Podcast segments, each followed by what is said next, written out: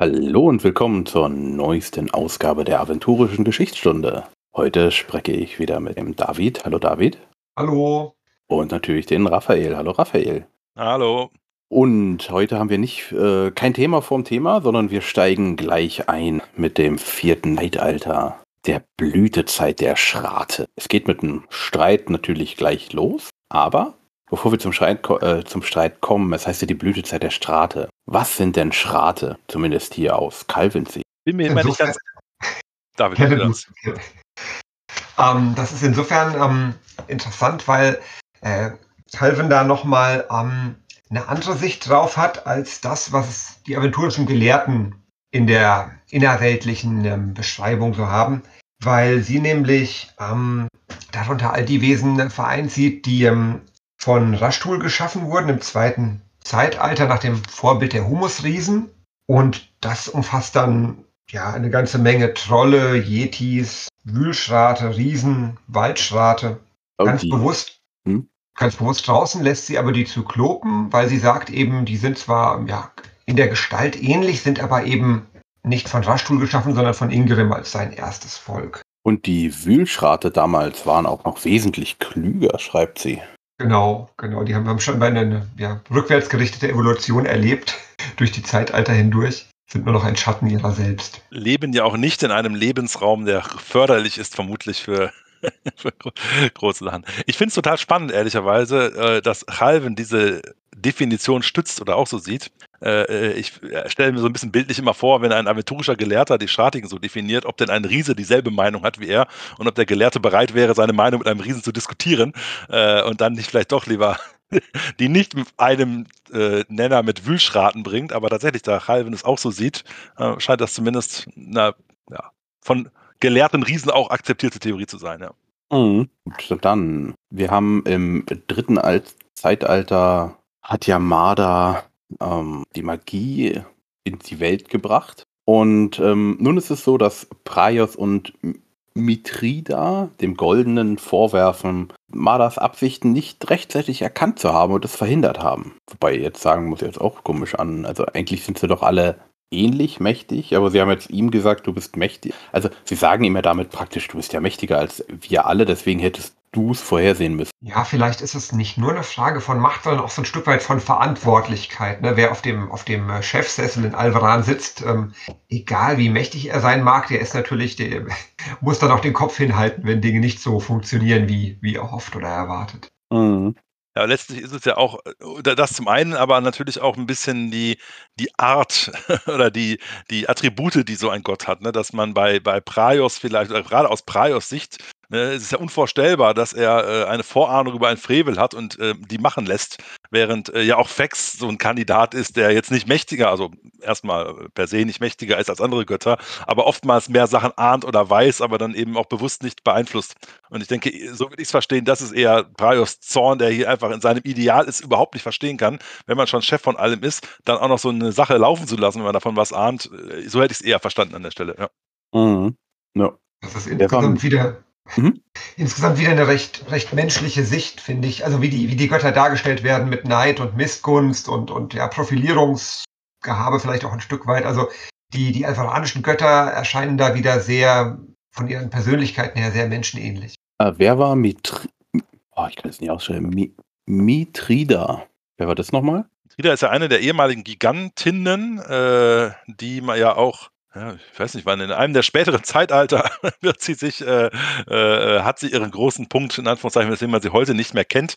Ähm, es ist jetzt ein bisschen ins Blaue, aber ich meine sie auch, die ist also zumindest Kriegs- oder Kampf äh, zugeordnet äh, als eine der Attribute und ähm, geht dahinter als eine der Sicheln in die weitere Geschichte an. Ich verwechsel die Sicheln auch immer. Wir sind noch nicht so weit, das kommt erst, erst später. Genau, und sie hat ähm, in, den, in den frühen Zeitaltern im zweiten und dritten und vierten dieses Amt als, als oberste Heerführerin der Götter, also das, später immer Rondra vielleicht sein wird in der Art, das verkörpert sie quasi in dieser Zeit. Ah ja. Dann, ähm, die Drachen sind ja nicht mehr da. Oder sind zumindest die, die hohen Drachen sind ja jetzt äh, teilweise zur Bewachung abgesetzt, wo, äh, abgezogen worden. Und wir haben jetzt ja, die Herrschaft, Herrscher fehlen auf der Welt. Was passiert denn jetzt? Ich meine, Wenn der Herrscher fehlt, haben wir ein Machtvakuum. Ich würde jetzt sagen, jetzt kloppen sich Leute drum, oder? Ja, erst, erst einmal streiten sich die, die Drachen ja ein Stück weit selber. Oder man differenziert ja hier, das ist, finde ich ja noch eine spannende Aussicht, äh, spannende äh, Sichtweise. Man, man differenziert ja hier schon, äh, äh dass es heißt, äh, vereinzelt versuchen mal Kaiserdrachen oder Riesenlindwürmer äh, die Macht an sich zu reißen. Das sind ja aus der Sicht der heutigen Menschen schon unfassbar machtvolle Geschöpfe die aber da eher so, ich sag mal, so ein bisschen die kleinen äh, Lokalherrscher sind äh, oder die versuchen, Lokalherrscher zu werden, ähm, äh, was ja immer, also zum einen Seite sehr, sehr, sehr spannend ist, wie hoch das Machtgefüge damals gewesen sein muss. Ähm, ähm, und dann auch so ein bisschen die Frage ist, warum eigentlich, äh, warum existieren die Drachen nicht mehr? Also wenn, wenn wir heute äh, so, so ein einzelner Riesenlindwurm einen Landstrich in, in, in Schrecken versetzen kann, äh, wie, wie konnte es eigentlich so weit kommen? Und da steht ja nicht ganz so viel dazu, ehrlicherweise drin. Es gibt Kämpfe, Machtkämpfe, die alten Drachenreiche zerfallen. Aber also es gab anscheinend nicht so einen Meteoriteneinschlag wie irgendwie bei den Dinosauriern auf der Erde oder sowas, aber aus irgendeinem Grund werden sie weniger, weil sie sich alle gegenseitig streiten. Sie schreiben hier, äh, oder Calvin schreibt hier, viele Drachen der ersten Generation werden in diesen Kriegen getötet und diejenigen der folgenden Generationen sind kleiner und weniger mächtig. Übrigens nach, nach Drachendimensionen. Nach Drachendimensionen, genau. Mhm. also man kann sagen, die haben sich äh, gegenseitig die Köpfe eingehauen, dadurch wurden sie viel weniger. Und das ist das eine, was passiert ist, aber dann ist ja noch etwas, und zwar die Götter sind ja nun immer noch tief erzürnt dass die Sterblichen nun wohlgehütete Elemente Magie haben. Lassen Sie die Sterblichen einfach so dabei oder was machen die? Da sind sie erstaunlich konsequent und auch erstaunlich einig, die Götter, weil sie nämlich, also sicherlich einige Götter und ihre Anhänger noch mal stärker als andere, aber doch grundsätzlich die geschlossene Linie haben. Das ähm, steht den Menschen nicht zu und sie ähm, ja, also sind da, sind da durchaus sehr, sehr strikt. So dass es, also Calvin schreibt quasi, es kommt zu den ersten Hexenjagden der Geschichte jene, die ähm, durch, durch Madas Frevel in, in Besitz der Magie gekommen sind, werden verfolgt, werden gejagt, werden teilweise auch getötet und es geht so weit, dass sie das sogar an Kinder, die ähm, ja in dem Verdacht stehen oder die, die, bei denen nachgewiesen wird, dass sie diese, diese Fähigkeit ähm, besitzen, dass diese den Göttern geopfert, also getötet werden.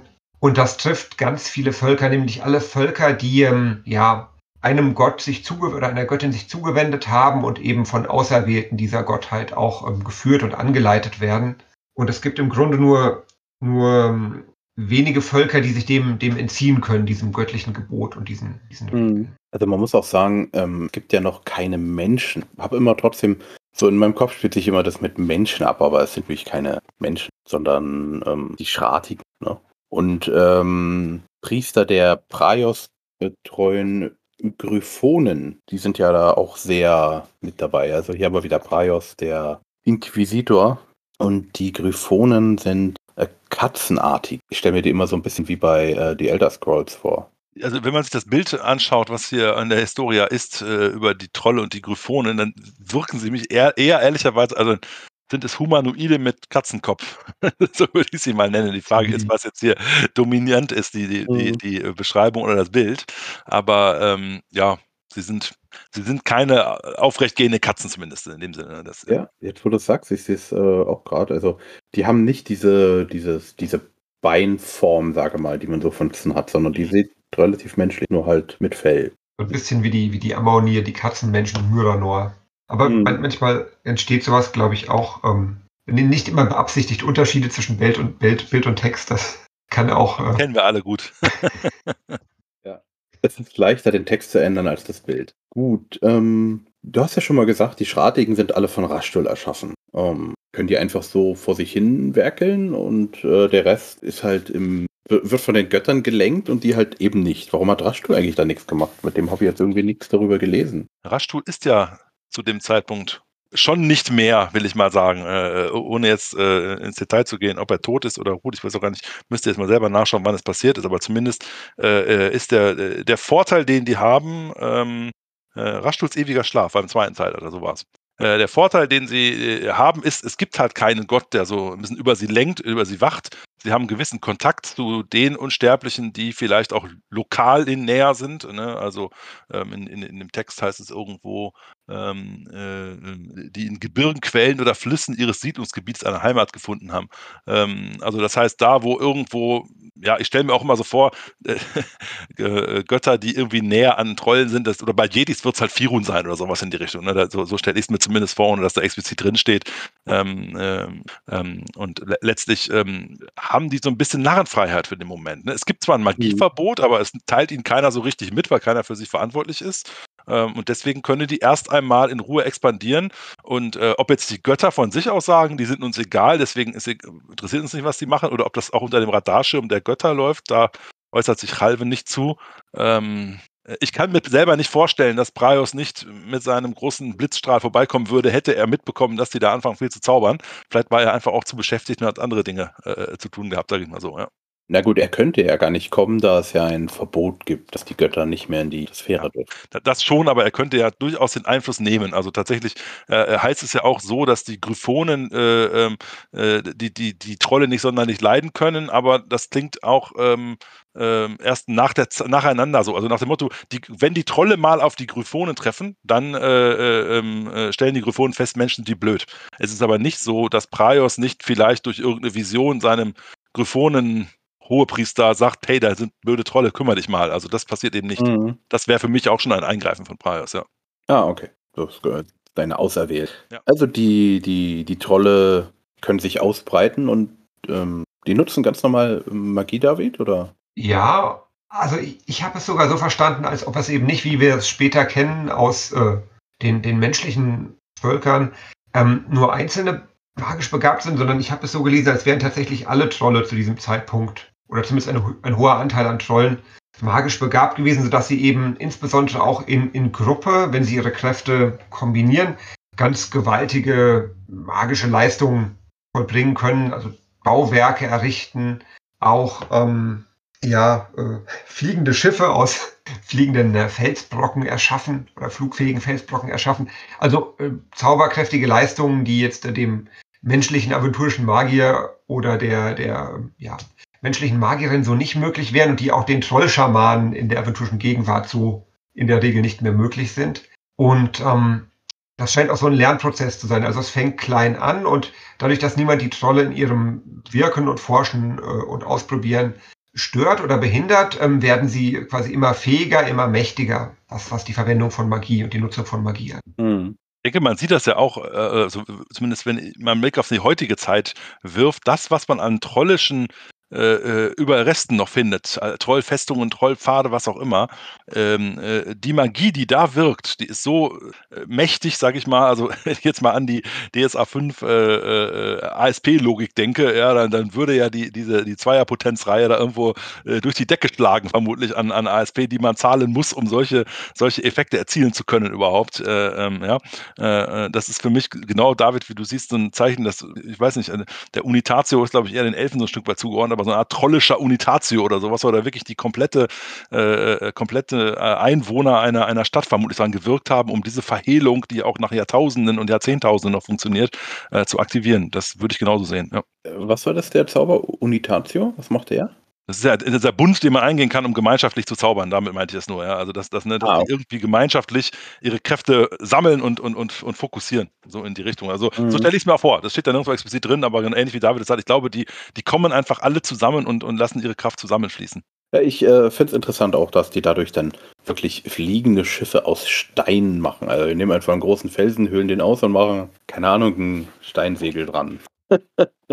das äh, hört sich schon interessi äh, sehr interessant an und ähm, jetzt kurzes äh, Exkurs. Äh, es hört sich ja so für mich im Moment ein bisschen nach Earthdawn an. Da gibt es ja auch mit äh, wahrem, aber äh, hat mich nur daran erinnert. Also die Trolle, denen sagt keiner was. Ähm, ab und an haben sie natürlich Kontakt mit anderen. Da sagt er übrigens, äh, es gibt eigentlich ein Magieverbot und die Trolle denken sich, ja, uns doch egal.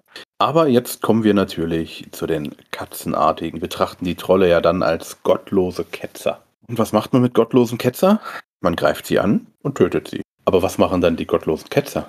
ja gewissermaßen die erste Inquisition gewesen hier. Ne?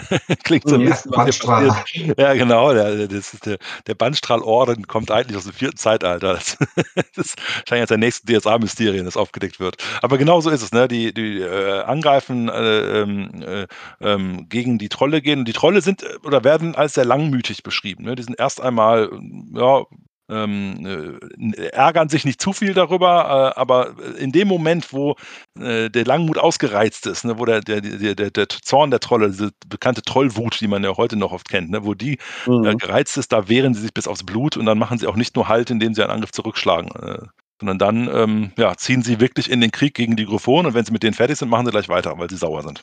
Mhm. Man muss ja sagen, die, die Trolle haben sich ja auch Verbündete gesucht. Äh, David, weißt du, wen sie da sich gesucht haben? Im Grunde ihre, ihre nächsten Verwandten, also die, ähm, die Völker, die ebenfalls ähm, von Rastul erschaffen wurden, die, die äh, Wühlstrate, von denen wir es schon hatten, die damals eben noch ein Stück weit äh, tüchtiger und, und tauglicher waren, die Trolle zu unterstützen, aber eben auch die, die mächtigen und, und gewaltigen Riesen mit ihrer, mit ihrer großen Kraft. Und ähm, wahrscheinlich hat bei diesen Völkern eine ähnliche Haltung zum Thema Magienutzung vorgeherrscht. Also weil, weil sie eben auch ja, diesem, diesem Magieverbot nicht so unterworfen haben wie die anderen Völker, sodass es da leicht war, Gemeinsamkeiten zu finden in, Mhm. in den anderen Völkern als Feind. Also man kann sagen, die Trolle werden nun zur, zum dominierenden Volk des vierten Zeitalters. Es ist dann aber, glaube ich, auch das erste Volk, was ein Zeitalter dominiert, oder? Wie ich gerade? Erstes ja sowieso nicht. Wenn man die Drachen als Volk sieht, Ja, okay, gut. ja, das im dritten ja durchaus, ne, aber Mhm. ja. Ja. Das ist das erste Sterbliche oder, oder ja, Ja. An, annähernd ja, Mhm. Ja, und Ja. ich, also, äh, es gibt auch Drachenstädte natürlich, aber ich meine, so eine Drachenstadt ist ja nicht eine Stadt, wo da die Drachen in ihren Häusern nur leben, sondern da sind ja eher auch eher mehr einzelne Drachen und ihre Untergebenen. Also tatsächlich so gesehen, ja, ein echtes Volk, wo in einer Trollstadt eben mehrere hundert Trolle äh, leben, so ungefähr. Das, das hat es bisher bei Drachen auch nicht gegeben. Also so gesehen, Mhm. ja, das ist schon was Neues. Mhm. Ja. Und die Trolle Ja. machen ja noch was. Hm? Genau, ich wollte nur noch ergänzen, also die Trolle, die hören eben nicht mehr auf. Ne? Die sind dann einmal in, in Wut geraten und dann ähm, ist es nicht genug damit, die Gryphonen äh, in ihre Schranken zu weisen und zu unterwerfen, sondern indem sie einmal begonnen haben, ist ihre, ja, ihre Kriegswut so groß, dass sie, dass sie eben weitermachen und wie, wie du es auch gesagt hast, mit dem Unterwerfen der Völker beginnen und damit zur dominanten Macht aufsteigen. Mhm. Wo ihnen eben ihre Magie hilft, weil sie eben was haben, was die anderen Völker so nicht haben. Die, diese, diese über die wahrscheinlich Jahrhunderte perfektionierte elementare Magie, ähm, über die viele der Trolle verfügen und der die, die meisten an, also wenn man von den Auserwählten, den göttlichen Auserwählten absieht, die meisten Vertreter der anderen Völker nicht viel entgegensetzen können. Mhm. Aber auch unabhängig davon, äh, ne, zumindest was ich mir so vorstelle, klar, ein Heer von Trollen und Riesen, das ist schon beeindruckend genug für die, alles, was nicht Drache ist, vielleicht auf der anderen Seite. Und wenn man jetzt noch die doch heute mehrfach zitierten Wühlschrate dazu nimmt, ich meine, so ein zwergisches Sapeur-Regiment, äh, äh, das hat schon Schlachten entschieden. Und wenn man sich so eine verbündete Wühlschrat-Einheit vorstellt, äh, äh, die kann ja, und, und also da ist man eigentlich schon genug abgelenkt, weil da Trolle und Riesen kommen und plötzlich bricht unter einem die Erde weg und da kommen Tunnel hoch oder sowas. Also das, äh, das scheint mir auch eine sehr effektive Kampfart zu sein, wenn man solche, äh, solche Verbündete hat. Ne? Mhm. Naja, ähm, sie schreibt ja auch, dass die ähm, sich sehr gut ähm, ver- vermehren konnten. Dadurch, dass sie halt unbehelligt äh, blieben. Mhm. Und dadurch hatten sie natürlich auch eine große Anzahl. Und die Trolle finde ich auch interessant. Ja, sie haben die erste Schrift, aber noch in 3D. Wie muss ich mir denn 3D-Schrift vorstellen? Ja, das ist noch ein ganzes Stück weit weg von dem, was, was die späteren aventurischen Völker als Schrift verwendet haben, weil sie tatsächlich also abbilden, was sie, was sie ausdrücken wollen durch die Anordnung von Felsen und Steinen, nicht in bildlicher Darstellung, sondern ganz äh, buchstäblich, eben indem sie Felsen und Steine in einer bestimmten Form anordnen. Und Calvin schreibt, dass die, diese Schrift zwar durchaus ähm, komplex war, also es nicht nur irgendwie ähm, 100 Worte gab, aber den großen Nachteil eben hatte, dass sie, dass sie stationär gebunden war, dass man eben bestimmte Niederschriften eben auch nur an diesem einen bestimmten Ort betrachten konnte, wo man sie errichtet hat und ähm, keine, ja, in Anführungszeichen geschriebenen Texte dieser, dieser Schrift irgendwohin mitnehmen konnte. Und das dann eben kam erst später durch, durch andere Völker eigentlich auch, dass man zunächst ähm, quasi durch, durch, durch versucht hat, das in Miniaturmaßstab zu übersetzen, also durch, durch kleine Tonkugeln und, und Steinchen das nachzubauen in Miniatur, was gesagt werden sollte. Und der darauf folgende Schritt dann, was ja dem, dem modernen Verständnis von Schrift schon näher kommt, zu sagen, man, man zeichnet es quasi ab in Tontafeln, was man vorher in 3D mal Aber das sind eben Schritte, die dann die Trolle gar nicht mehr selbst vollzogen haben, sondern die dann von späteren Völkern. Spannend ist da ja auch, ähm, dass die Trollmagie, zumindest die, die heute überliefert ist, ja auch ähnlich funktioniert. Ne? Also so einen Trollpfad, den aktiviert man ja auch häufig durch das Setzen von Steinen in eine bestimmte Reihenfolge. Das ist ja eigentlich nichts anderes, als, wie David gerade beschreibt, da gewisse Schriftzeichen äh, hinzustellen. Ne? Also das ist, ähm, die Frage ist, was woher kommt, ne? ob die Schrift zuerst dann war und dann daher die Magie kommt oder umgekehrt, dass man das die Magie abgeleitet hat, aber das ist offenbar, was die weisen Trolle so tun, äh, ihre Art zu schreiben oder ihre Zauber aufzubauen, sag ich mal. Ne? Also die, ähm, in dem Fall wissen wir es ja, es kam erst die Magie. Entschuldige, ja. Weil, äh, und ähm, die erste Schrift kommt von den ähm, Kratarer im siebten Zeitalter. Da haben wir also noch ein bisschen Zeug. Also die Trolle verwüsten Landstriche, beziehungsweise sie erobern. Ähm, die anderen Götter haben ja ihre Auserwählten, aber es sind ja nicht viel. Das heißt, die Auserwählten werden auch durch die Masse an Trollen und Verbündeten niedergemacht und es gibt einfach nicht genügend von ihnen. Mhm. Einige Götter überlegen, spielen ja jetzt mit dem Gedanken, wieder auf die Erde zu kommen, aber der Goldene und Nandus, die haben irgendwie was ausgeheckt. Haben die beiden denn ausgeheckt, um das, die Geschicke wieder in andere zu lenken? Naja, letztlich äh, äh, führen sie ja die ersten Geweihten ein, kann man glaube ich so sagen. Ja, also äh, es ist natürlich in Anführungszeichen Nandus, ähm, äh, der sich sowas überlegt, aber wohl im Auftrag des Goldenen, wie es heißt. Ähm, ähm, ähm und das Ziel ist eben nicht, dass man nur so einen einzelnen Auserwählten hat, der besonders mächtig ist, sondern dass man eine größere Zahl an Personen mit Kraft versehen kann. Wird auch schon erstmalig das Wort geweiht dafür verwendet. Ähm, und, äh, und dass es einfach diese, die Möglichkeit gibt, dass mehrere Personen diese göttliche Kraft in sich aufnehmen können. Ähm, genau. Die, das ist letztlich, ja, die, die, Einführung der ersten Geweihten ist das dann. Ne, da gibt es noch nicht so viele Menschen zu dem Zeitpunkt, aber im vierten Zeitalter halten wir also fest, die Götter fangen an, äh, Priesterschaften heranzuziehen, sozusagen. Ja. Ja, das, das hat noch den, den Vorteil, während die Auserwählten tatsächlich immer quasi persönlich durch die Gottheit auserwählt werden oder werden müssen auch, können die, die Geweihten eben auch untereinander diese Ordination weitergeben, sodass quasi nicht nur eine, also eine Lehre, eine, eine religiöse Lehre weitergegeben werden kann, sondern auch diese besondere Kraft. Sodass sie also wie, wie so ein sich selbst ähm, vervielfältigender Organismus quasi, das auch eine Unterstützung, oder ich stelle es mir als Unterstützung vor, für die Götter eben ihre Ideale zu verbreiten, weil die ähm, Geweihten das auch selbst ähm, ja, untereinander weitergeben und eben ihre mhm. Zahl dadurch vergrößern und damit den Einfluss der Gottheit auf die Völker. Also so ein Schneeballsystem. Ja, genau. Ja, hilft es? Also gegen die Trolle ja allemal. ähm, okay. Die sind tatsächlich, es ist jetzt also ähnlich wie es vorher bei den Trollen war, dass die über eine besondere Kompetenz und eine besondere Fähigkeit durch ihre Magie verfügten, die die anderen nicht hatten, geht es den Trollen jetzt umgekehrt, die ja wahrscheinlich auch über einen großen, eine große Fläche verteilt sind, nachdem sie so viele Völker unterworfen und kontrolliert haben und dann sich plötzlich an, an mehreren Stellen zugleich mit, mit Rebellion und Aufständen konfrontiert sehen und mit ja, eben diesen, diesen neuen Geweihten, die auch mhm. ähm, jetzt in größerer Zahl über Fähigkeiten verfügen, die ähm, in der Auswirkung dem vielleicht nahe kommen, was die, was die Trolle mit ihrer Magie ver vermögen können. Also man muss auch sagen, die Trolle waren, ich sage mal, nette Besatzer, kann man das so sagen? Ich weiß es nicht. Also sie haben zumindest den besetzten Völkern erlaubt, ihr bisherigen Glauben und alles weiterhin aus. Wir haben halt nur gesagt, okay, also ihr könnt alles weitermachen wie bisher, aber ähm, ihr seid jetzt uns. Ja, und dadurch konnten dann viele neue Geweihte entstehen. Aber es gab ja eine Rasse, die sich den Trollen relativ gut entgegengesetzt hat.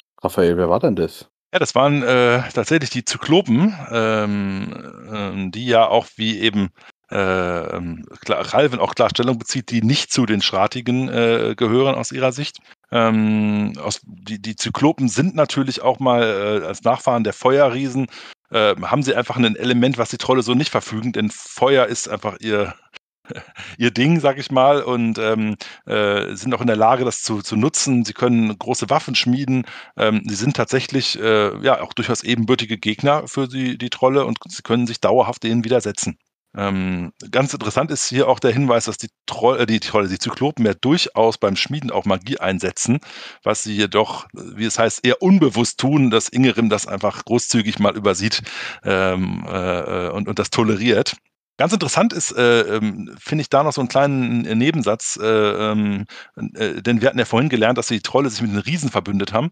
Ähm, die Zyklopen sind wiederum aber erbitterte Gegner der Trolle, aber unten heißt es, dass die äh, Zyklopen am Raschstulswall ähm, ein Heiligtum errichten können mit Hilfe von befreundeten Riesen. Also ist es mitnichten so, dass alle Riesen irgendwie mit den Trollen äh, äh, dicke sind, sondern es scheint da auch ähm, ja, unterschiedliche Fraktionen zu geben. Einige Riesen, die dann eher neutral sind oder eben hier vielleicht den Zyklopen auch die Treue halten. Ob die mit in den Kampf gehen, wissen wir nicht, aber es ist zumindest nicht so zu erwarten, dass alle Riesen an, an Trollseite streiten oder so etwas. Ja. Mhm. Trolle haben aber auch noch was anderes. Zyklopen auch. Die Zyklopen haben ein eisernes Schiff gebaut. Ich weiß noch nicht genau, haben die zuerst das eiserne Schiff gebaut oder ähm, gehört Straum vom Stamme der Torpatsch, der legendäre, Tro der legendäre trollische Held und Seefahrer. Ob er vor dem eisernen Schiff war oder danach. Eher davor. Unten heißt, zumindest sagt Ralven, die Zyklopen kommen auf die Idee, die Seefahrerkunst zu kopieren. Also aus Sicht von Ralven, aber vielleicht gut, die Trolle sind ja vielleicht auch näher als die Zyklopen, also das ist ja auch mal die Frage, wer schreibt, der bleibt, ja. Also, äh, aber Ralven äh, bezieht da Stellung und sagt, die Trolle waren zuerst und die anderen Ne, besser gut kopiert als schlecht selbst erfunden. Mhm. Okay, es hier geht noch, äh, heißt es, ähm, ist er vermutlich der erste Sterbliche, dessen Namen bis in die Gegenwart überliefert worden ist. Also Straum vom Stamme der ich noch nie gehört. Ich muss gestehen, ich auch nicht. Okay. Außerhalb dieses Bandes kommt er mir auch nicht vor, nee. Vielleicht in, okay, in, Troll, in einschlägigen Trollkreisen ist er bekannt. Ah, okay, ja, das Für kann den normalsterblichen Aventuriern wahrscheinlich weniger. Ich glaube, es gibt auch keine. Also es gibt auch zu dem äh, Ilkol Zottelhaar ist das, glaube ich, ne, den, dieser eine trollische Mhm. Held, äh, der, der tatsächlich es auch die zwölfgöttliche Überlieferung geschafft hat, aber ich glaube, der, der Strampf, der Seefahrer, den, den sucht man vergebens in menschlichen ja. äh, Legenden und, und äh, Sagen. Mhm. Vielleicht, äh, vielleicht aus Schalvens Sicht dann wieder einfach, äh, ja, für, für Riesenverhältnisse ist es jemand, der, dessen Name geblieben ist. Ja. Ja, wir kommen, glaube ich, später zum Ende des Zeitalters noch über einen Troll, dessen Name durchaus äh, länger anhält, aber das sehe ich auch so. Also Strampf ist mir kein Begriff, tut mir leid. Oh, okay. Die Zyklopen, sie schmieden ein eisernes Schiff. Kann ein eisernes Schiff schmieden, äh, nicht schmieden, sondern fahren, schwimmen. Naja, das Schiff kehrt niemals zurück. das ist jetzt die Frage, woran es lag. Äh, äh, bis heute trauern die Zyklopen diesem Meisterwerk nach. Okay. Ähm, ja, also, ich meine, wenn ein wenn ein Felsschiff fliegen kann, warum soll nicht ein eisernes Schiff schwimmen können? Ja, also äh, vielleicht sind wir auch da, vielleicht hätten die Zyklopen ein bisschen mehr Magie reintun geben sollen, dass es besser schwimmt. Oder es ist so der Auftakt für so ein Jules Verne-Abenteuer. ja, aber äh, ja, genau. ich weiß gar nicht genau, ob in, in, der, in, in, in FAZ Wogen was dazu steht, aber ich glaube nicht, ehrlicherweise. Aber vielleicht stolpert man ja eines Tages mal in einem DS-Abenteuer wieder drüber oder sowas. Aber man hat natürlich sagen, ihr ne? beide könnt es ja mal irgendwo ein Abenteuer über das eiserne Schiff machen. Mit Gold, aus, aus Eisen und Gold. Also es ist Wald und ja. glitzert auch ganz wunderbar wahrscheinlich. Ich weiß nicht, ob das eiserne Schiff nach wie viel 10.000 Jahren vielleicht leicht angerostet sein könnte mittlerweile, aber das müssen wir dann sehen. Ja, es ist ja auch magisch. Nur auch begnadete Handwerker und Schmiede, die haben das mhm. bestimmt. Okay, wir haben ähm, die Zyklopen, die ja von Angrosch äh, erschaffen wurden. Was macht denn Angrosch im Moment eigentlich? Naja, also er ist ähm, ja der, ähm, also einer der, der Unsterblichen war, der ähm, auch ähm, zu, zum Ende des Zeitalters die, die Herrschaft über das Feuer wieder mhm. gewinnen wird. Allerdings, ähm, ja, also so, so richtig greifbar wird er, wird er, wird er im vierten Zeitalter ansonsten nicht. Er ist mehr. Alben schreibt, ja. dass er sich in eine Globule äh, zurückgezogen hat, die, die, er als sein Laboratorium betrachtet und dort ähm, sogar eine eigene Sonne, die er Gloss nennt, offen hat. Äh, so der, der, Tüftler, ne? der, der, Tüftler, der sich, mhm. sich, nicht so sehr für die eigentliche Welt zu interessieren scheint, wo ja eigentlich die anderen Götter ihre Aufmerksamkeit hinlenken, wo, wo es ja für die meisten Götter darum zu gehen scheint, ne? wie, welche, welche Ideologie, welche, ähm, welche Ideale setzen sich da durch und wie entwickeln sich die Dinge, das scheint ihn alles viel weniger zu interessieren als die anderen Götter. Er hat mhm. da so, ja, er tüftelt quasi in seiner Werkstatt. Mhm. Und er tüftet auch äh, mit einer frühen Form äh, der, äh, des besten, der besten Völker, des besten Volkes auf äh, Aventurien und Zwergen. Spüre hier so eine gewisse äh, Unterton in der Beschreibung, aber muss jetzt mal für die Elfenkampagne werben, die gerade läuft. Aber ansonsten, äh, nee, alles gut. Ähm, äh, ja, tut er. Äh, ehrlicherweise, ich muss jetzt für mich selber sagen, das ist ja letztlich so ein bisschen die Historie von oder der Beginn der Historie von Tarun, dieser äh, äh Hohlwelt. Da kenne ich mich überhaupt nicht aus, muss ich gestehen. Deswegen, ähm, mhm. ja, den Namen Glost kannte ich vorher auch schon. Äh, das, da bin ich schon mal drüber gestolpert. Aber ansonsten hält er sich raus und fängt an, da sein eigenes Ding aufzubauen, was dann der geneigte mhm. Spieler an anderer Stelle auch wieder erleben kann, sozusagen. Ja, ah, ja von diesen Tarun, ich habe davon gehört, äh, das ist irgendwie äh, innerhalb des innerhalb von, von Dere ist es, also praktisch, äh, Dere ist die Hohlwelt und da in, drin ist dann die Sonne Glost. So habe ich es gehört, aber wie gesagt, ich habe auch dieses alte Schwertmeister-Set nicht und auch diese neueren Bände, äh, diese, ich glaube, mittlerweile auch offiziell sind oder halboffiziell mindestens, kenne ich nicht. Mhm. Deswegen mhm. habe ich da nur Hörensagen. am Angebot. Ich habe das auch nur ganz, ganz vage noch im Kopf. Also man, es gibt quasi die Möglichkeit, durch, durch Vulkane oder mindestens durch einen Vulkan dorthin zu gelangen und dann gibt es quasi so eine Schicht der, der Schwerelosigkeit zwischen den beiden ähm, Welten. Und wenn man dahin durch ist, dann ist man quasi ähm, in Tarun, wo dann, ja, also genau, die, die, der Himmel quasi eine Decke hat. Mhm.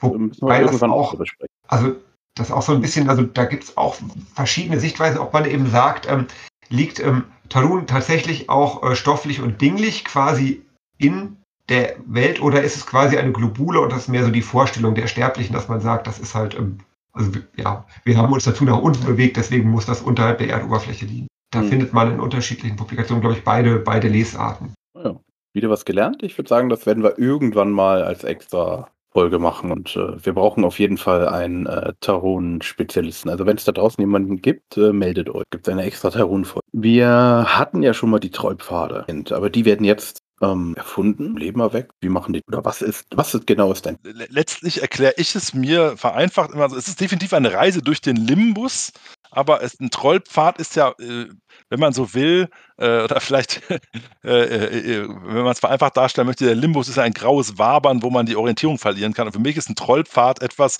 man hat irgendwo so eine Art Tor in den Limbus, äh, dann führt da, der Trollpfad ist so eine Kordel, an der man sich festhalten kann, und da kommt man an einem anderen Tor wieder raus. Also man kann dann auch wirklich nur von Ort A zu B reisen und nicht im Limbus irgendwo noch abkürzen, um zu C zu kommen, zumindest nicht planmäßig. Man, ähm, also man hat so eine Art feste Linie, wie man den Limbus passieren kann und so in kürzester Zeit äh, sehr große ähm, Strecken auch eben über Meere hinaus äh, überwinden kann. Ja. Mhm. Und ein Stück weit ist das Besondere vielleicht auch bei den Trollpfaden, während in den frühen Zeitaltern viel errichtet und aufgebaut und dann wieder kaputtgeschlagen wurde, ist das eben was, was überdauert hat, was auch in der aventurischen Gegenwart noch existiert und auch noch ausreichendes Wissen oder trollische Unterstützung vorausgesetzt genutzt werden kann.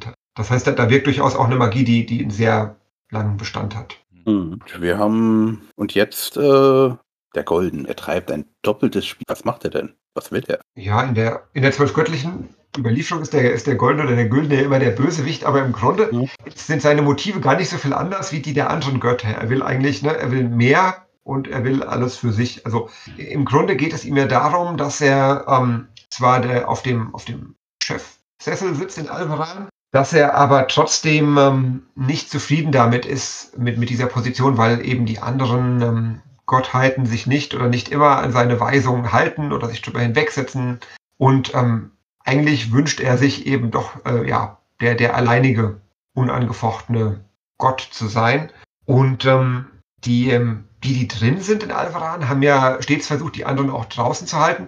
Aber kein Gott alleine ist mächtig genug, alle anderen rauszuwerfen und dann die Tür zuzuhalten. Deswegen ähm, versucht er es auf anderem Wege, indem er nämlich ähm, sagt, naja, wenn, wenn ich die andere nicht aus Alvaran rausbekomme, dann kann ich sie vielleicht ähm, dort drin halten, beziehungsweise einfach von der dritten Sphäre fernhalten, von der Welt der Sterblichen und selbst dorthin gelangen. Und ähm, ja, er hat dann die Idee, ein, ähm, eine, eine Barriere zu bauen, quasi nach dem, nach dem ähm, Vorbild des, des Sternenwalds, der auch die ähm, Sphäre abtrennt, um quasi einerseits die Götter auszusperren und auch ähm, die Verbindung zu kappen, die ihnen es eben ermöglicht, mit ihren Auserwählten beziehungsweise dann auch den Geweihten in Kontakt zu treten. Hm, okay, also er alle in Alvaran einsperren und selber Herrscher der dritten Sphäre zu sein. Tja, wie macht er das? Das ist ein bisschen das Problem für ihn, denn er stellt selber fest oder ist selber überzeugt, hm, ganz allein kann ich es nicht. Ja, also ne, das, sind, das ist ein, ein er, er, wird es nicht schaffen, so einen Bann selbst zu errichten, der stark genug ist. Und äh, er möchte aber auch keinen anderen Gott mit reinziehen, weil er Sorge hat, dass vielleicht der dann doch die Seiten wechselt oder wie auch immer oder irgendwie etwas durchsickern kann. Und dann fallen ihm unsere lieben Freunde die Trolle ein, ja, dass er sagt, ähm, hm, die haben ja bisher keinen Gott, die haben Macht, die haben viel Lebenskraft. Äh, äh, wenn ich äh, auf die zugreifen könnte, ähm, mit deren Kraft zusammen, sollte ich in der Lage sein, ähm, so eine, eine, eine, eine, Barriere zu errichten. Mhm. Und ähm, dann offenbart er sich den ersten Trollen und fängt an, seine ja, Lügen, würden die zwölf Göttergläubigen sagen, also zumindest sein, äh, äh, sein Honig zu verträufeln, äh, damit sie ihm glauben und ihm folgen, ja. Ja, und schafft er das, da alle rauszuhalten oder gibt es irgendjemanden, der ihm auf die Schliche kommt? Es ist zumindest einer meiner Lieblingssätze, weil ich muss auch hier jetzt mal äh, polarisierend bekennen, ich finde Fex nicht so toll. Ich mag den nicht. Das ist so ein Poser-Gott äh, äh, und das sind viele Poser-Geweihte. Deshalb freue ich mich über diesen Satz von Chalven. Verglichen mit Nandus ist Fex nicht übermäßig klug oder gar weise. Sehr schön. Ja, aber trotzdem, er ist ein Meister der Verschlagenheit. Also er, er Fex kapiert, was da läuft. Äh, er sagt, aha.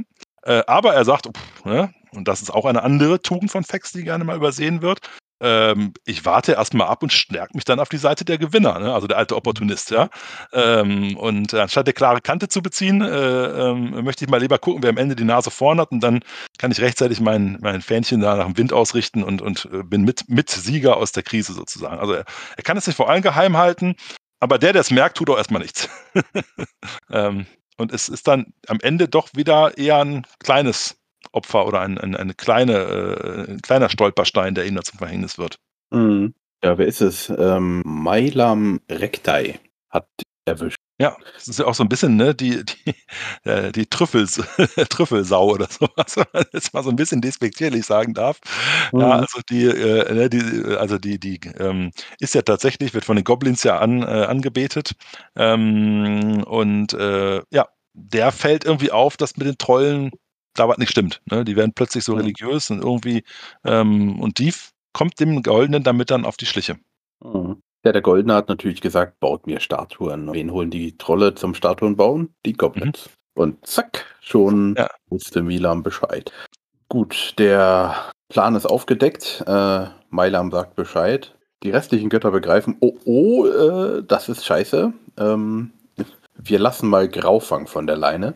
Und äh, der Goldene denkt sich, oh scheiße, Graufang kommt, ich muss jetzt schnell handeln. Und er in einem verzweifelten Versuch, die Barriere zwischen den Sphären vorzeitig zu erreichen, scheitert fürchterlich und kostet viele seiner Pri So, eine, eine kurze äh, hm? Äh, Korrektur, oder zumindest, weil ich es ein Stück anders gelesen habe. Ähm, die Mailam Recta gibt gar nicht mal Bescheid den anderen, ähm, äh, sondern das ist auch wieder eigentlich so ein bisschen typisch für den Namenlosen bei aller Macht, oder den Goldenen heißt er hier noch, die er hat. Ähm, ihm fällt auf, dass Mailam Recta kapiert hat, was er tut, und dann wird er hektisch.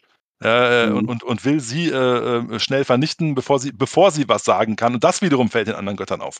Ja, also ja. sagen wir auch hier äh, ähm, nicht, äh, nicht, nicht zu, wie das ja oft auch heute Namenlose in den in Abenteuern tun, ne? 80 Prozent richtig gemacht und am Ende kommt dann der blöde Fehler, weswegen die Helden äh, doch noch siegreich werden, ist ja hier ähnlich. Er wird dann einfach zu, zu, zu unruhig, ähm, vielleicht zu Recht, das wissen wir nicht, aber zumindest äh, ähm, vergibt er sich oder verrät er sich selbst, als er versucht, die Mailam Recta äh, zu entsorgen oder wie auch immer, mit ihr umzugehen, dass sie ihr Wissen nicht teilen kann. Stimmt, äh, das habe ich äh, falsch im Kopf gehabt. Wie schaltet hier? Äh, der Goldene bemerkt sie und versucht sie in einem unbemerkten Augenblick zu. Heimlichkeit zählt allerdings zu seinen Stärken und so verrät er sich und damit letztendlich seine Pläne. Ja, blöde laufen. Die Atombombe war zu groß. Mhm. Gut, die Götter lassen Graufang von der Leine. Machen sie noch mehr?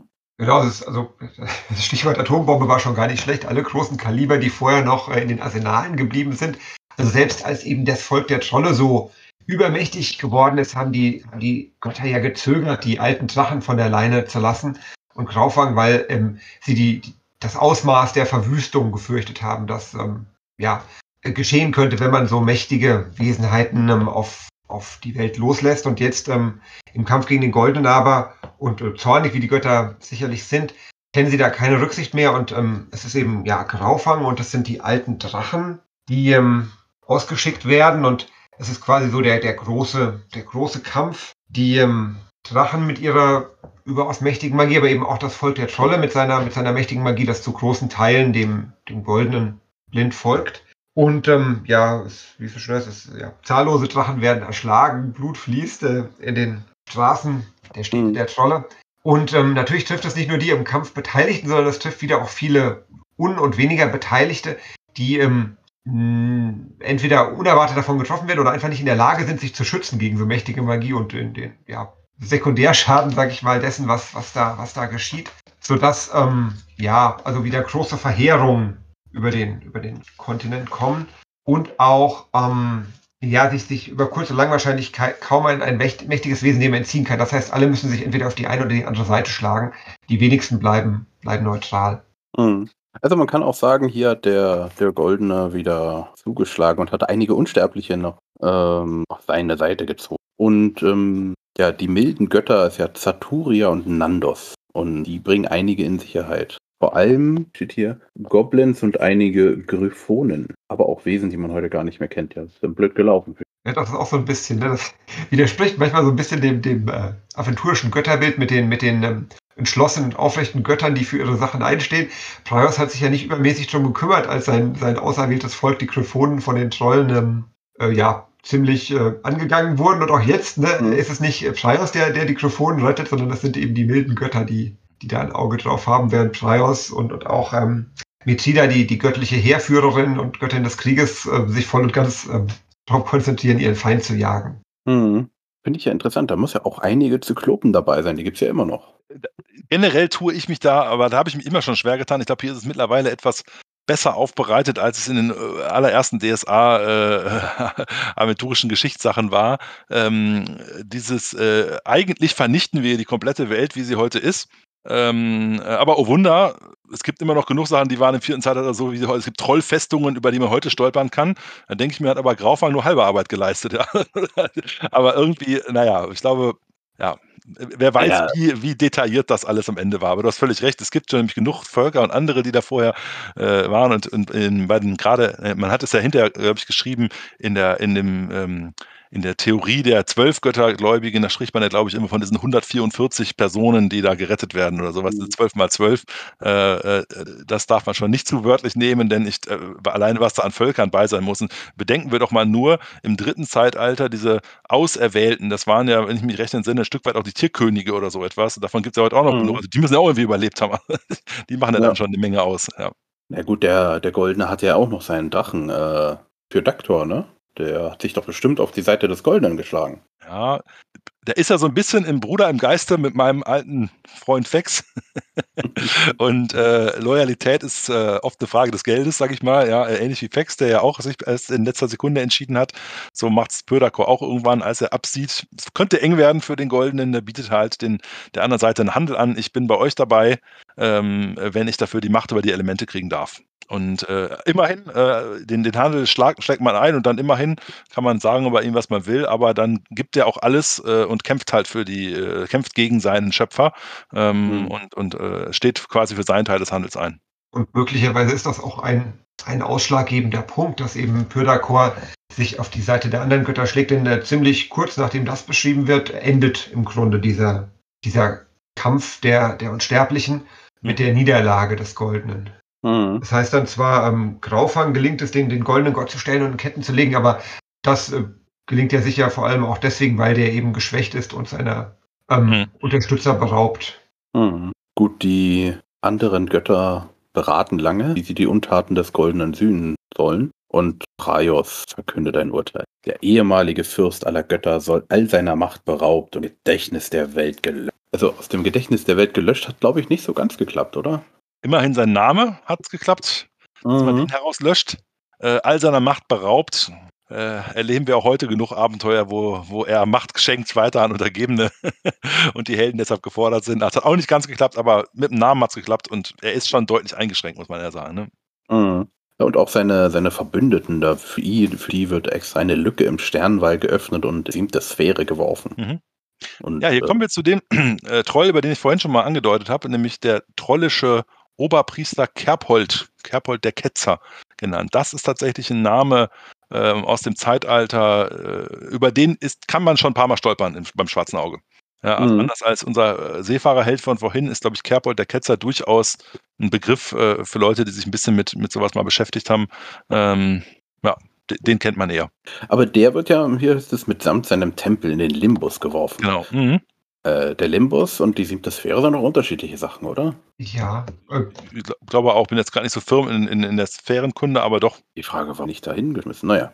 Also er ist. Vielleicht äh, ist tatsächlich, ähm, also diese, ne, diese Unauffindbarkeit, wenn, wenn du in der siebten Sphäre bist, dann bist du zumindest an einem bestimmten Ort im Außerhalb, aber der Limbus ähm, als Zwischenraum, der, der die einzelnen Sphären voneinander trennt und auch wieder verbindet, das ist so grau in grau, Mhm. Ähm, da bist du vielleicht noch mal schwerer auffindbar, ne? weil, weil du eben, ähm, also, ich glaube, der, der nicht, nicht Raum und nicht Zeit, also man ist da so ein bisschen, also ähnlich wie, wie Wesen, die in früheren Zeitaltern in die Globulen eingesperrt sind oder sich selbst dort eingesperrt haben, man ist so ein bisschen auch auf eine andere Weise nochmal als außerhalb des Sternenwalds, ähm, äh, ja, ent, entrissen allem anderen und eben, äh, ja, wo geparkt, wo man nicht so leicht wiedergefunden werden kann.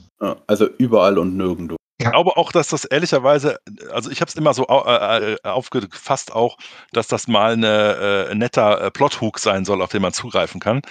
Ich habe auch vor nicht allzu langer Zeit tatsächlich für meine eigene Runde ein Abenteuer geschrieben, wo man sich genau diesen Kerpold da mal im Limbus nähern musste. Ähm, mhm. Weil das ist einfach was, ich glaube, es ist genau eines, früher hätte man es Sternchenmysterien genannt, aber zumindest eine der Sachen, wo man sagen kann, hier, lieber Spielleiter, da kannst du dich doch mal austoben, wenn du mal den Helden oder besonders hochstufigen Helden was servieren willst. So habe ich es mhm. immer aufgefasst, auch ein Stück weit als, als Angebot für einen Spielleiter. Nicht, nicht nur als, äh, als äh, Story, die irgendwie konsistent ist, sondern dass einfach ein Teil auch dazu gehört. Mhm. Gut, der Predaktor kriegt jetzt, äh, wird jetzt Herr aller Elemente. Einfach so, zack, er hat's oder was macht er damit? Ja, es ja, gibt, oder du, David? Ja, du. Also die, ähm, ähm, es kommt ja jetzt zum ersten Mal diese elementaren Schlüssel äh, ähm, hier ins Spiel. Ähm, es heißt, äh, ähm, die Götter stellen jetzt fest, Mist, es war vielleicht nicht ganz so clever, dem alle sechs Elemente zuzusagen, aber irgendwie haben wir das Versprechen ja auch gegeben. Ähm, äh, was können wir tun? Es werden also sechs Artefakte geschaffen, diese elementaren Schlüssel. und in jedes dieser Artefakt ist quasi die Herrschaft über das Element geschmiedet. Ähm, das heißt, er bekommt sie ausgehändigt, aber sie ähm, hoffen da im Zweifel, wenn er jetzt es übertreibt, können wir ihm vielleicht wieder die Schlüssel oder einzelne Schlüssel wegnehmen. Das ist so ein bisschen die Idee, hm. die die Götter dahinter haben. Ja. Ja, hat er das einfach so hingenommen oder ist er der Meinung, dass die Götter wortbrüchig sind? Er hat es nicht einfach hingenommen, er ist doch ziemlich sauer und äh, ärgert sich, dass sie ihm so misstrauen, aber er denkt, okay, ja, das ist ihr Versprechen, das haben sie eingelöst, passt soweit und er wäre nicht Böderchor, wenn er nicht denkt, hm, vielleicht kann ich es ja zu meinem Vorteil eines Tages noch äh, nutzen. Ja. Im Grunde birgt der Ausgang dieses Konflikts schon wieder die, die, ja, den Samen für, die, für zukünftige genau. Konflikte. Man, man kann es schon so ein bisschen herauslesen. Das ist, ähm, ja. Ah, okay. Also gibt zwar einen klaren Sieger und Verlierer, aber auch, auch die Sieger sind sich eben untereinander nicht so einig, dass äh, der Friede auf Dauer gesichert wäre. Hm. Also gibt es noch ein Zeitalter, wo wir darauf zurückkommen oder ist es noch. Ja. Okay. Da bin ich ja mal gespannt. So, hier heißt es, die meisten Völker der Sterblichen fallen den fürchterlichen Opfer. Am härtesten trifft es dabei die Trolle und Riesen. Dennoch gibt es einige Sterbliche. Das Ende des Zeitalters. Nun hatten wir ähm, die Wesen, die Glück hatten, Luft zu bekommen. Und diese kommen jetzt auch wieder vor. Tada! Und ja, die Welt wird wieder neu aufgebaut. Mhm. Und jetzt kommt ja das Karma Corteon. Ich glaube, ihr habt das richtig ausgesprochen. Was ändert sich denn jetzt? Das gibt ja, man braucht einen neuen Chef. Man versucht es hier mal mit einer Doppelspitze. An der oh. Stelle, so würde man es ja heutzutage sagen. Ne? Ähm, und zwar, äh, er nennt da K gleich zwei Göttinnen, auch spannend. Ähm, es sind Zatuaria und Charybda. Also die Tradition, dass da keiner sitzt, der so heute eindeutig als einer der Zwölfe zu verstehen ist, äh, setzt sich fort. Ähm, ja, äh, gut, Satuaria ist wenigstens ein Stück weit äh, noch, äh, äh, ne, da kennt man den Namen Zaya auch drin. Charybda ist heute auch nicht mehr so ganz en vogue, wie sie früher mal war. Ähm, aber die beiden sollen zusammen dieses Amt der obersten Richterin hm. ja, ausleben. Hat Charybda eigentlich was mit Kryptorot zu tun? Ja, sage ich schon mal. Und Verweise hören Sie hierhin öfter zu. Es kommt demnächst. Ah. ich bin mal gespannt. So, was, ähm, das sind also die neuen wäre. Ich schätze mal, Praios wollte es ja haben, aber er war ja ehemaliger Stadthalter und Berater des Goldenen. Hat wahrscheinlich nicht so viel Zustimmung bekommen. Auch, auch, das, auch, auch das hat schon wieder, ne, äh, trägt schon wieder neuen Unfrieden in sich, weil eben, ja, er quasi wahrscheinlich dachte als Nummer zwei, wenn die Nummer eins dann weg ist, dann äh, steht ihm der Stuhl zu. Mhm. Und dann aber eben feststellen muss, dass K den, den Schwerpunkt eben anders setzt, eher auf die, auf die, ähm, ja, erschaffenen Gottheiten, die ähm, mit dem, mit dem, also wo man zunächst denkt, mit, mit dem, mit dem Aspekt des, des obersten Richters gar nicht so viel ähm, eigentlich ähm, gemein haben, wie jetzt Mhm. Mhm. Genau, also, Also, tatsächlich ja. ist es so ein bisschen ein Misstrauensvotum, glaube ich. Obwohl, Das ist eher bei, bei, äh, kommt gleich noch so ein Stück weit. äh, Also Praios sagt Menno, ihr, ne, klingt so ein bisschen beleidigt in dem Text. Ne? Also Praios fühlt, sieht sich nicht respektiert und zieht sich zurück. Also der möchte nicht. Keine Ahnung, ob er es gar nicht erst zur Wahl stellt. Äh, ähm, und der andere über den, das, ich, da habe ich ein bisschen Fahrt geredet heute. Der andere hier, mein lieber Freund Fex, äh, ne, der kriegt jetzt auch mal sein Fett weg und kriegt so ein bisschen das Misstrauensvotum ausgesprochen. Äh, sie sagen ja, hier, pass mal auf, ne? Äh, in letzter Sekunde erst entscheiden, das kann jeder. Loyalität geht vor. Äh, Fex darf nicht mitmachen dieses Mal. Der muss, der muss mal aussetzen, eine Runde. Ja, Und Mhm. muss auch wirklich, äh, ne, muss auch wirklich raus aus Alvaran, kriegt nicht nur Genau. seine Macht ähm, ja. Mhm. als, als Götterherold, sein, sein, sein, äh, seine, sein Amt abgenommen, der kriegt auch seinen, seinen Stuhl vor die Tür gestellt. Mhm. Gut, der neue, die Aufgabe der Götterheroldin übernimmt denn Bülhara und da Praios nicht mehr das Feuer hat, über Angosh, wie du ja schon äh, vorhin angedeutet hast. Ähm, Wasser bleibt bei Charybda, Humus bei Saturia, Erz bei Has Hassapar und Magie bei Nandos. Aber das Eis wechselt jetzt in Fiens Obhut und Luft geht wieder zurück zu Kauka. War sie ja damit- vorher schon mal. Mhm. Ist nur, ähm, genau, ging zwischenzeitlich an Chrysier für, für ein Zeitalter, der aber damit scheinbar, also der, der gar nicht in Erscheinung tritt. Also es wird zwar am Ende des dritten Zeitalters erwähnt, Chrysier übernimmt ähm, das Element der Luft, aber jetzt in der Beschreibung Calvins über das vierte Zeitalter taucht er, also ich habe ihn zumindest nirgendwo finden können, dass er in irgendeiner Weise sich hervorgetan hätte oder etwas, ja, Berichtenswertes getan hätte. Mhm. So, dann haben wir das Zeitalter auch schon abgeschlossen, haben die Überlieferung der zwölf Göttergläubigen. Äh, kurz eine Sache noch ganz spannend, dass hier auch hier noch ein Gott der Magie mit Nandus benannt wird. Also unter den, den Elementen. Ne? Dabei haben wir ja eigentlich Mhm. mittlerweile schon äh, Pöderkor gesagt, ich habe alle sechs Elemente und die Magie ist durch Mardas Frevel ja bereits äh, aufgelöst, aber die Götter halten so ein bisschen lange dran fest, vielleicht an alten äh, Sachen und ernennen erst einmal, führen Magie noch als Element, zumindest in Treibs Interpretation. Mhm. Ja gut, aber die anderen Elemente ja auch. Wasser, Humus, Erz. Genau, aber das ist ja, klar, die gibt es ja, da sind, da sind wir uns ja einig. Ich meine, ne, ich meine Mhm. wenn, wenn Pödakor sagt, ich möchte über alle Elemente herrschen, das sind die sechs, äh, aber es gibt noch einen Gott für das siebte Element, aber vielleicht ist auch das nur Halvens engständige Sicht gewesen.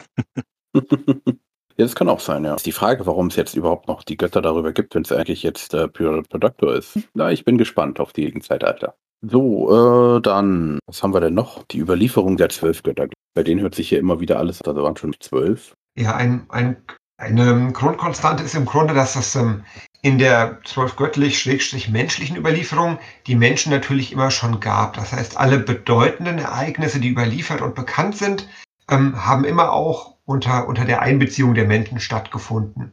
Und ähm, so gibt es eben, also in der, in der zwölfgöttlichen Überlieferung ist beispielsweise eben auch Kerpold der Ketzer kein, kein Troll, sondern ein, ein menschlicher, verblendeter Hohepriester, der eben dem namenlosen anheimgefallen ist. Das heißt, es wird so ein bisschen vereinnahmt, äh, was, was den anderen Völkern geschehen ist und eben, ja, äh, eingemenscht, sage ich mal.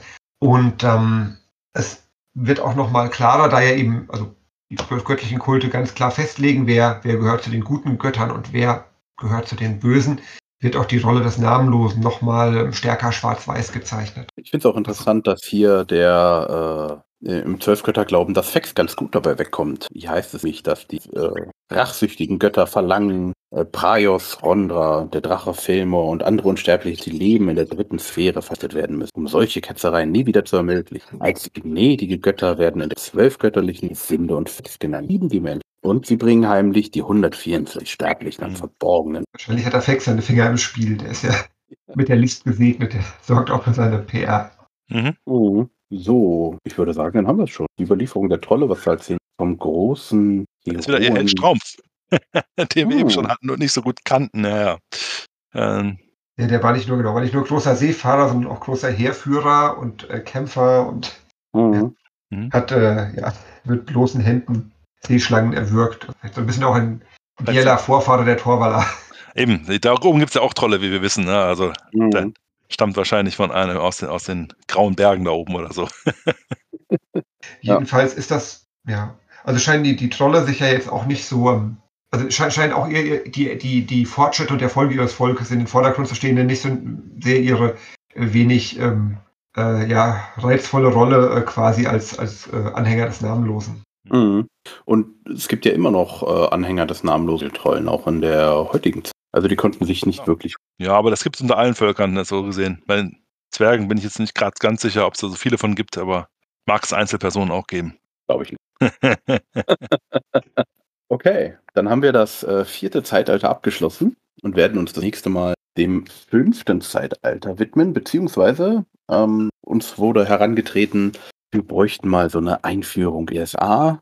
So etwas ähm, Anfänge davon hat er es auch schon mal mit einem Orkenspalter gemacht auf deren YouTube-Kanal. Aber wir werden uns da auch nochmal so ein Einmal-Eins äh, DSA mal dazwischen. Wie wir es genau machen, ähm, müssen wir noch überlegen, welche Themen 100% ob das nächste oder übernächste Mal die Folge wird. Das schauen wir mal noch. Wenn ihr da draußen also sagt darüber ähm, in der Einmal-Eins des Aventurien, das muss erwähnt werden, schreibt uns, sagt uns Bescheid, dann nehmen wir das auf. Und jetzt an euch die Frage, noch haben wir noch irgendwas vergessen zum Schluss? Aus meiner Sicht nicht. Ich würde auch sagen, dass das vierte Zeitalter äh, ist tatsächlich abgeschlossen. Ist Geschichte.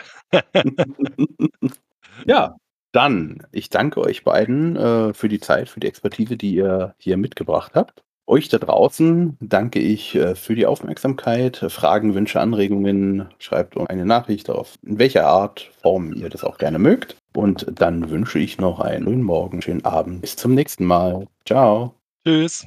Tschüss, macht gut.